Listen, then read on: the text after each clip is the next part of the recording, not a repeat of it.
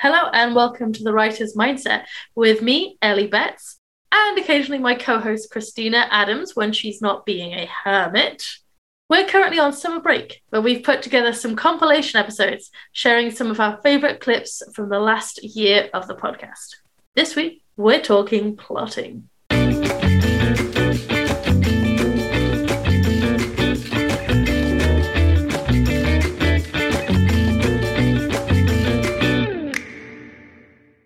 Thanks to our patrons for all of your support.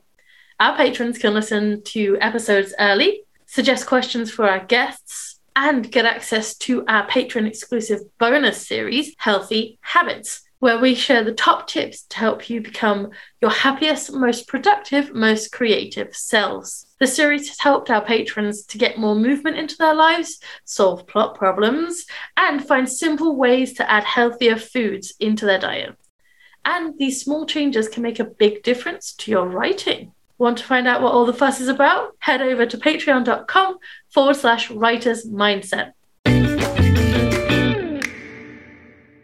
So I'm, I would say when I first my, wrote my first book, I was sort of a between a plotter and a pantser. And I wrote that first book by writing, by having one chapter very clearly in mind, a chapter that was maybe like a third of the way through the book. And I wrote that wrote it, polished it, wrote it, polished it. And then I had to write the whole book leading up to that scene and the whole story leading away from it, which was very, a very, very inefficient way of writing a book. It took me two and a half years to write that book. And once I left my day job, I knew that two and a half years between books was not really going to be sustainable. And so I've become more and more of a plotter and really trying to pin down a story um, in a spreadsheet uh, before I dive too deep on the details. I mean, I and I don't do that as strictly as I'm making it sound, but the more I can move to that end of the spectrum, then the more quickly I can write high quality books.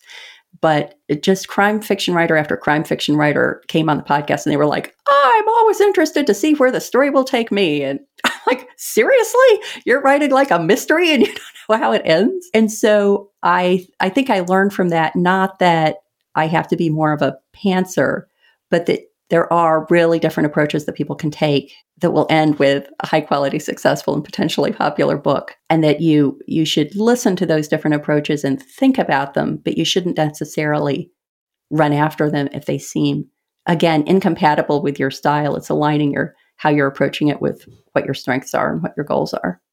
Yeah it can be really hard sometimes, I think. And one of the most intimidating things I found was trying to come up with a plotting system that worked because I didn't have anything for my first book. And I got about halfway through it and started to get a bit lost. And I'm like, well, this is going to get worse when there are five books in this series. And then there's a spin off series and another spin off series and another spin off. I'm like, I kind of need to write all this down. So I created yeah. a spreadsheet of like everything from birthdays to when I kill off characters to when people meet and stuff, just so that I got that consistency. And I'm how many books into the series am I now? I'm about 10 books into the universe and I'm still referring back to that spreadsheet. Oh, yeah. Yeah. And I found the way it plays out for me is my books are, are very much dependent on who knows what when.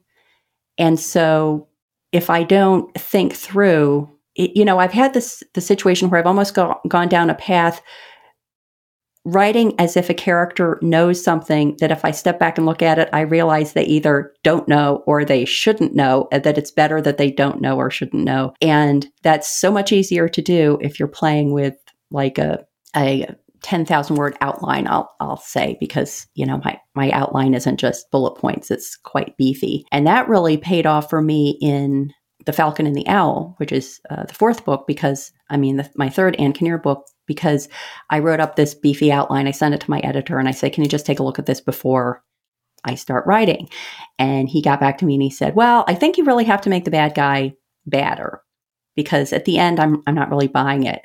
And I thought about that for a while and I talked to him and I said, I ended up saying, I don't I don't think that person's badder. I think I picked the wrong bad guy you know, I think I have to rework it to make somebody else be the bad guy. And that was a lot easier to do with 10,000 words on the page than it would have been with 80,000 words on the page. So fortunately, I do have three active series, and my way of working on it is a little bit different, but it's what works with me. So let's say I, I start, I finish writing a book in series A, and then I write an outline immediately afterward for the next book in that series because my head is still in that story world and it's still very natural and I still remember what just happened in that book. And that takes me about a week to 10 days. I do about a 35 page outline. And then I hop. I know that sounds insane, but I, have discovered that works really well for but me. And then I just it's really interesting.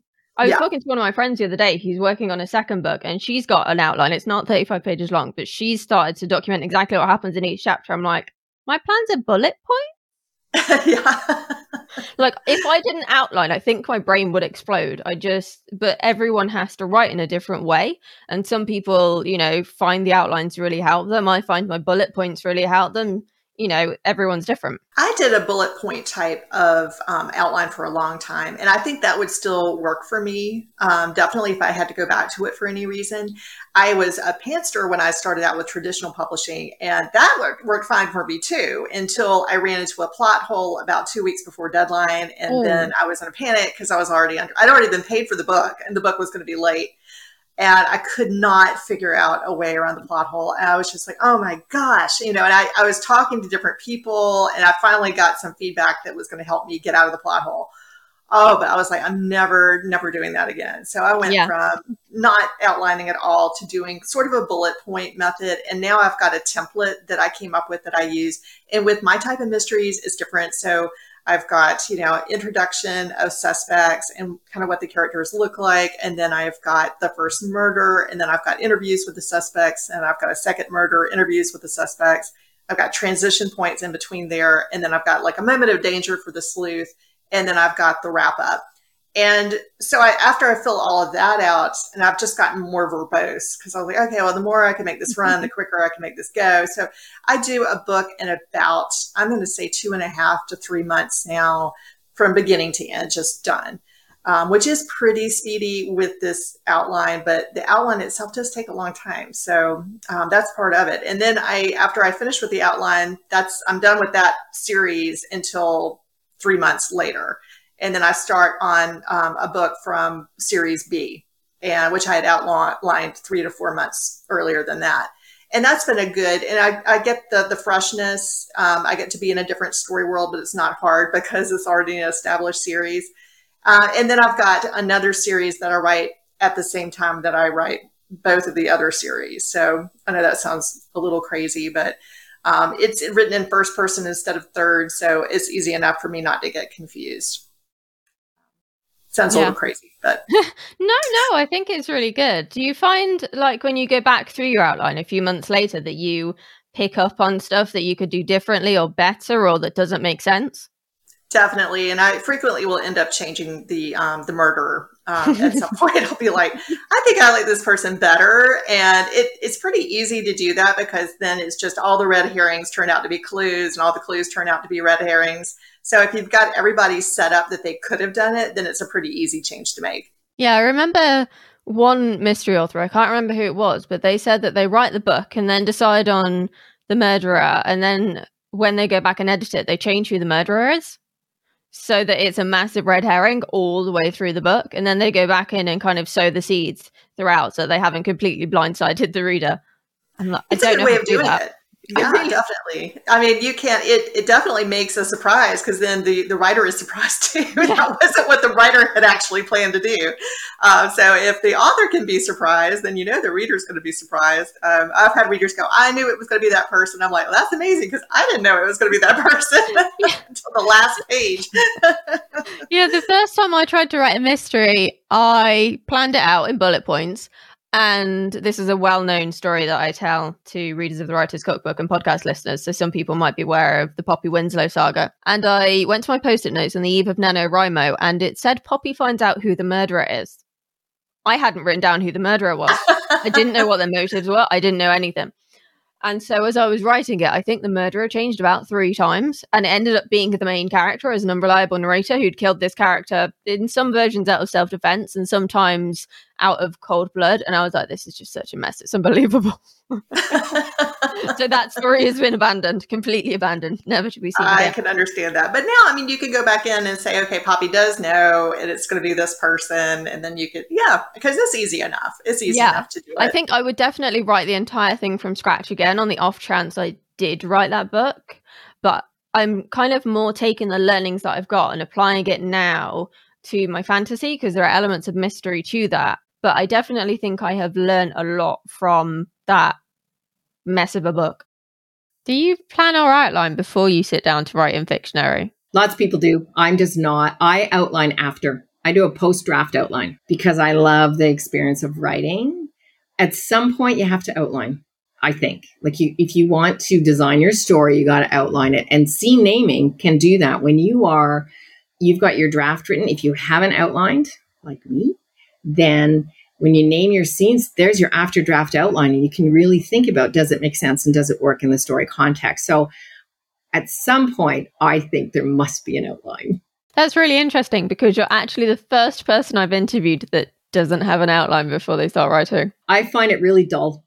Like if I have the outline, I know the story and I don't want to write it. One of the things you mention in your book is something called an if then statement. So, can you explain Mhm. what they are and why they're helpful? Yes, um, I forget the name. There's like an official name for it, uh, but for me, it is the cause and effect of a story. And when it, this is a, a really helpful outline tool uh, that when I'm developing a story and a plot that I use, because you can write down and you can say, well, if a character does this or thinks this or feels this way, then this is the result. And it helps you double check to make sure that whatever you have that's causing something, there is a logical effect and that they're actually linked. Because you might have something that was like, well, you know, if Cinderella wants to meet the prince, then she has to go to the ball. Well, that's a premise.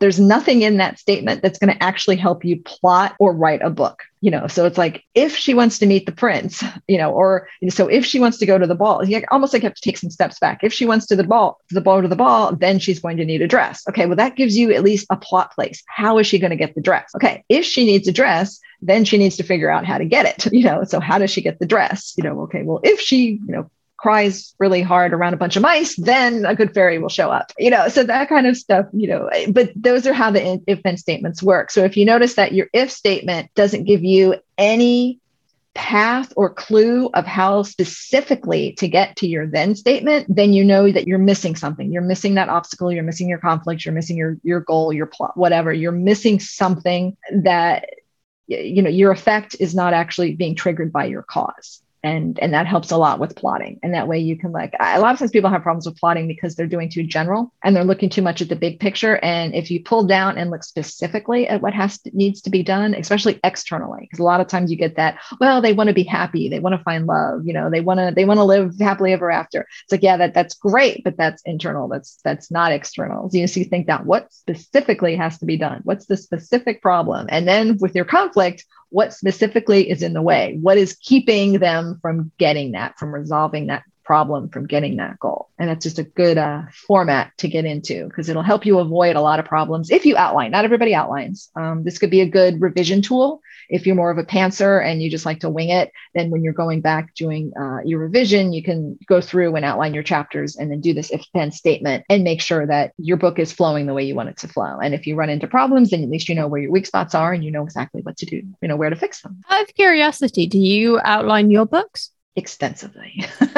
yeah, no, I do a lot of outlining. I do a full editorial map. I do a scene by scene, usually like a paragraph or so per scene, um, sometimes more if there's a lot going on. I like to joke that I always know where I'm going, but I don't always know how I'm going to get there. Sometimes I know the direction and I, I just kind of figure out some of the stuff as I write the scene because things change a little bit. Like I know here's my problem and here's where I want it to end up. We'll see what the characters do. So I kind of plot outline my plot but pants my characters a little bit. Uh, I, am a little strange that way. I like to um, i figure out who they are during the first draft.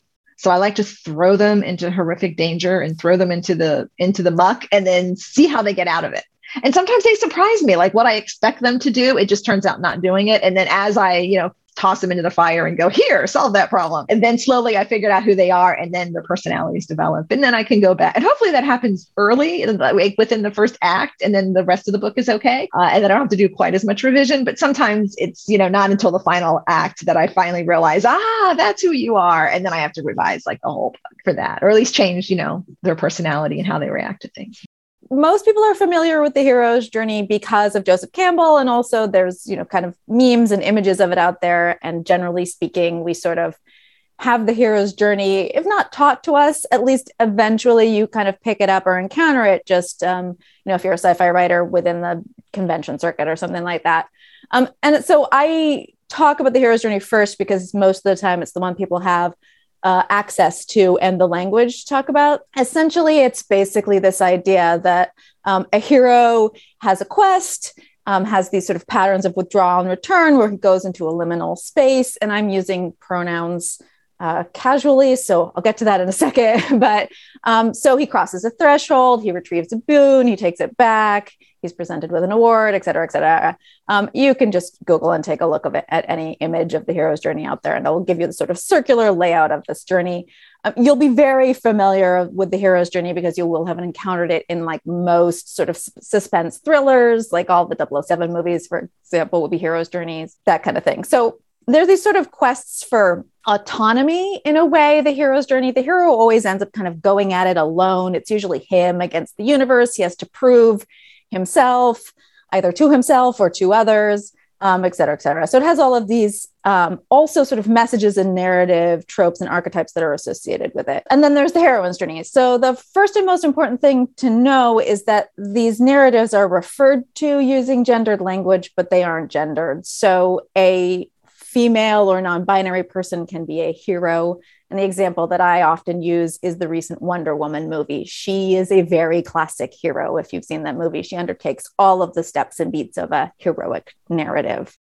Um, and similarly, heroines can be male identified or non binary individuals as well. So um, the actual biological sex of the main character does not make a difference in which kind of narrative we're on when we're talking about these. So I just want to make that kind of clear. Um, it's just that the language we have to refer to these two narratives was kind of dictated by Campbell back in the 60s and 70s. And so that's just how it's fallen out at this juncture. So a heroine's journey is is not necessarily the opposite, um, but what the heroine wants and the goals that she sets for herself are just completely different from the hero. And there's no like a priori value as to one journey being better or worse than the other one. It's just as readers and as writers, we often gravitate to one instead of the other, especially in the Western world. So, uh, a heroine's journey is generally speaking, she has something that is taken from her, and it's usually a family network or emotional tie or bond of some kind. So, um, the example that I use often is Persephone being taken from Demeter. So then Demeter is started on a heroine's journey because she is questing for her daughter. And that's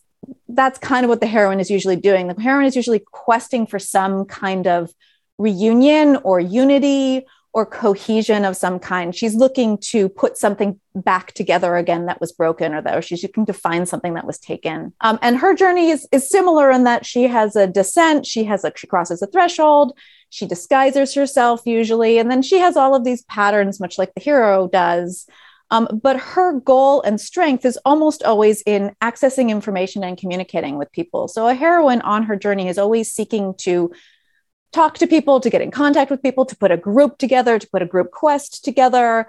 Um, I like to say that heroines make very good generals. They're usually really good at identifying the strengths and weaknesses in others and activating them. Heroines are very good at asking for help, and that's not a weakness, it's strength because of this personality quality where they're really good at, at knowing what's needed to accomplish things together.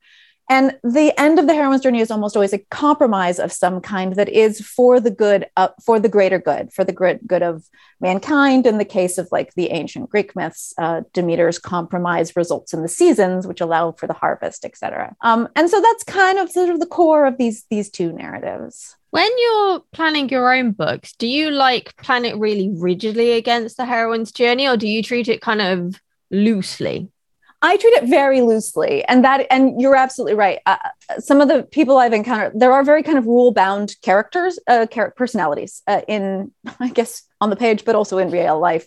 And I do say, maybe not enough, um, that it is just a kind of loose chassis, the heroine's journey and the hero's journey. You don't have to go through and hit every beat. In fact, if you did, it would probably come up, come off as like very old fashioned, whether it were the hero's or the heroine's journey.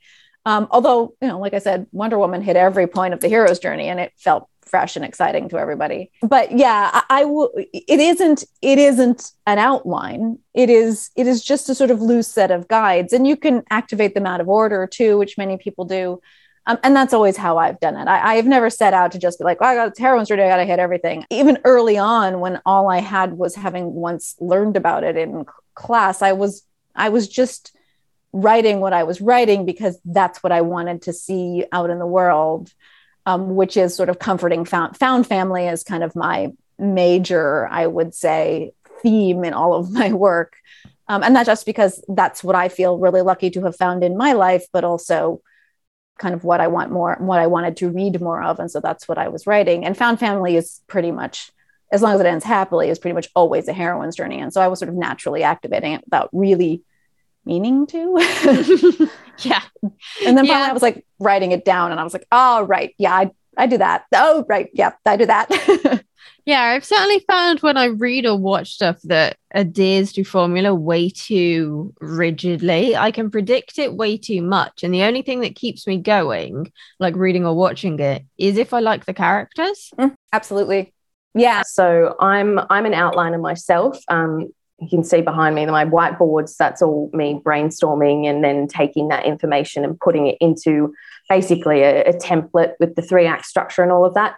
I find outlining really useful in that when I then sit down to write, I'm not sat there trying to come up with the story and, and feeling a bit like stumped as to what to write. So I usually write with the manuscript on one screen and my outline on the other. And that has helped me immensely over the years. So, and that's something that I've developed as part of my process from like five years ago. So it's definitely changed over time but not everybody is an outliner. Like I know there are plenty of people who um, the thought of outlining it sort of kills their creativity, and they get a lot of joy and inspiration from the discovery through the act of writing. So yeah, it, it totally totally depends, and I think you know every author needs to sort of experiment, do trial and error to see what works for them. Um, when I was writing How to Write a Successful Series, um, and I had my beta reader look through it, she actually suggested having a chapter on outlining, which was my experience, but then interviewing other authors who are discovery writers. So in the book, there are two side by side chapters for each type of writer, um, because I am very aware that not everybody has the same process as me. And I would never say to someone, you have to outline. Um, but I would say that the authors that I did interview for discovery writing, they had their own processes and systems to combat anything that me as an outliner sees as a potential issue. So it was really interesting talking to them to find out what their process is and how they approach a series. Because again, it is this huge task, and my little mind couldn't wrap around how you would do it without planning. Um, but these incredible authors do and they have their own processes in place to get things done and it, it was really interesting talking to them. Um, that was a very rambling uh, answer to that question. No it was a great answer. Out of interest do you have an example of one of those things where you said something that an outliner would see as a problem but the discovery writers had a solution for? Yeah so i suppose one of the things would be um, weaving through breadcrumbs and clues in earlier books for something that's going to happen in a later book. And for me, as an outliner, if if I don't know what's going to happen in that later book, how do I then put a clue in the first book to then have that really organic build up to the main event that happens later on?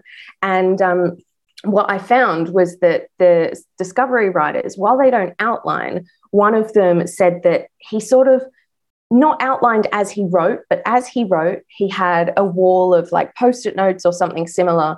And he made a note of what happened in each chapter as he wrote it. So then when he came to the later book, he could look back at this, you know, map, I suppose, of what he'd written and pick and choose elements to then bring into that later book. So it still had that, you know, thread throughout the, the books that came after. And I thought that was a really interesting, really clever way of still having that foreshadowing throughout without having to know what happens six books in. What Yes. was your process like before you changed teams from a pantser to a plotter? Uh, it was messy. there was a lot of trial and error, uh, a lot of scenes that did not need to be there. So in my first novel, uh, had a, a whole subplot in it that was like 30,000 words long and it just didn't need to be in the book at all. So I eventually cut it out. But dang, like on a first novel, writing 30,000 words takes a lot of time. So I basically wasted months of work on that stupid subplot that didn't need to be in the book. Um, and I had some similar experience with my second book too, like just a bunch of stuff that didn't need to be in it, and so much time spent on, you know, writing. It- when you know how it is, when you have a day job and you're trying to write a book on the side, it's precious that you have a couple hours here and there to work on your book, and it really chapped my ass. I had wasted so much time on stuff that I eventually ended up cutting out from those books. So it was messy. Yeah, 30,000 words is a lot of words to lose. But I suppose I the book came out much stronger for it. It did. It, it was a much better book after I cut the dead weight out of it. But yeah, it hurt to do it because I was like, oh my God, that's like five months of work or something. You know, like it was a lot. So it was hard. It was hard to realize that. Would you say then that it's more stressful to spend that time doing the outline first and putting that time in before you start, or more stressful to write with no outline at all? I think it's a lot more stressful to write with no outline personally, but I do, I like organization in my life, you know, um, I, I like having structure. Uh, so that's something that feels less stressful to me to like know where I'm going with everything and know where I'm going to end up in the end for sure. Um, takes a good deal of the stress out of writing a book, but I do still occasionally uh, go without an outline a little bit. We'll talk about that later. We'll get into it. You hear a lot of people though who are pantsers who don't want to outline suggest that outlining itself takes the creativity out of writing. What would you say to someone who believes that? Well, I, I think it doesn't have to. There's a lot more creativity, I think, personally, in the actual writing process than in the plotting and planning process. I mean, I find that like word choice and sentence construction and adding in sensory details and like creating the dialogue and all that is much more creative, in my opinion, than just laying out a series of causes and effects, which is ultimately what outlining is, right? It's just this happens and so as a consequence this happens and then this happens because that happened you know so that's really like uh, logical to me and, and not surprising to lay out you know a, a chain of events that all follow from one another so that doesn't feel like the creative part of the process to me to me it, it's like all the unpredictable stuff in storytelling that feels creative, which is, you know, the descriptions and the dialogue, like I said, all, all that other stuff that you put in when you're actually writing a chapter or a scene. Exactly. In the book, Take Off Your Pants, you actually specify that you don't have to do every single bit to, to the absolute final degree, right? If you want to leave some room for creativity, you can do that. There's opportunity to do that, right?